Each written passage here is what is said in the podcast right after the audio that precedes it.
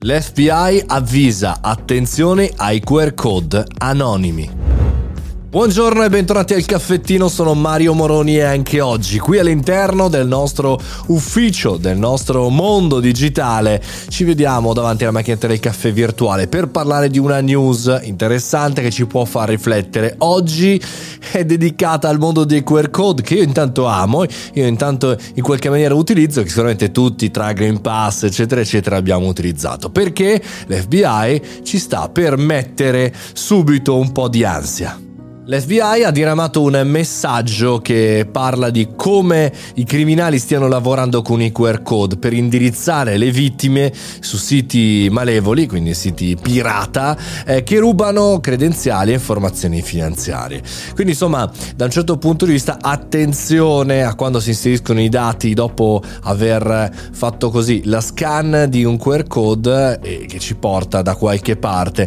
Interessante questo ragionamento perché spesso spesso vengono utilizzati anche dei QR code, come dire, anonimi, no? Non so se li vedete all'interno delle città eh, oppure in alcune situazioni promozionali. Bene, i QR code, ricordiamocelo, sono nient'altro che la traduzione di un link che poi ci può portare ovunque, mettiamola così. Ci possono essere delle informazioni eh, dal punto di vista diciamo di codici, quindi un, un, numero, un codice, un codice alfanumerico, un link internet che ci porta su un sito, insomma ci possono essere tante cose. Eh, il fatto che ad oggi, nel 2022, si parli di truffe nascoste dietro ai QR code e che ci voglia l'FBI per convincere gli americani, eh, visto che si parla di FBI, a fare attenzione, mi spaventa sempre un po'.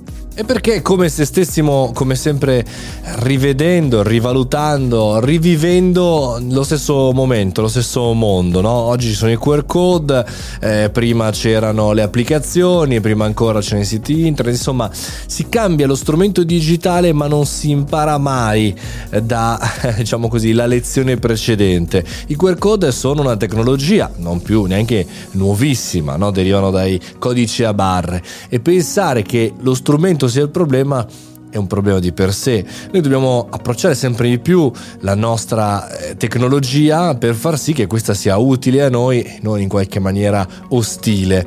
Deriva sempre da una mancanza di conoscenza, da una ignoranza classica fondamentalmente nel mondo della comunicazione e, e quindi se l'FBI arriva a questo eh, punto vuol dire che in tanti, probabilmente negli Stati Uniti, avranno fatto ricorso alla giustizia, avranno denunciato dei furti, eh, delle diciamo così, dei furti di identità, delle rapine economiche, risorse finanziarie andate eh, a, a, a 4,48, insomma si sarà perso del valore proprio perché non si sono trovati gli strumenti giusti, non soltanto tecnologici, ma soprattutto concettuali e formativi per capire che cos'è questo maledetto QR code e come si usa la tecnologia. Ragazzi, siamo nel 2022.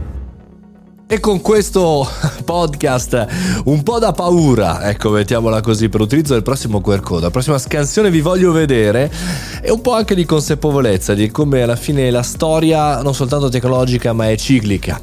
Io sono Mario Moroni e questo è il podcast del caffettino, come sempre tutti i giorni da lunedì al venerdì alle ore 7.30. Ci vediamo e ci sentiamo domani.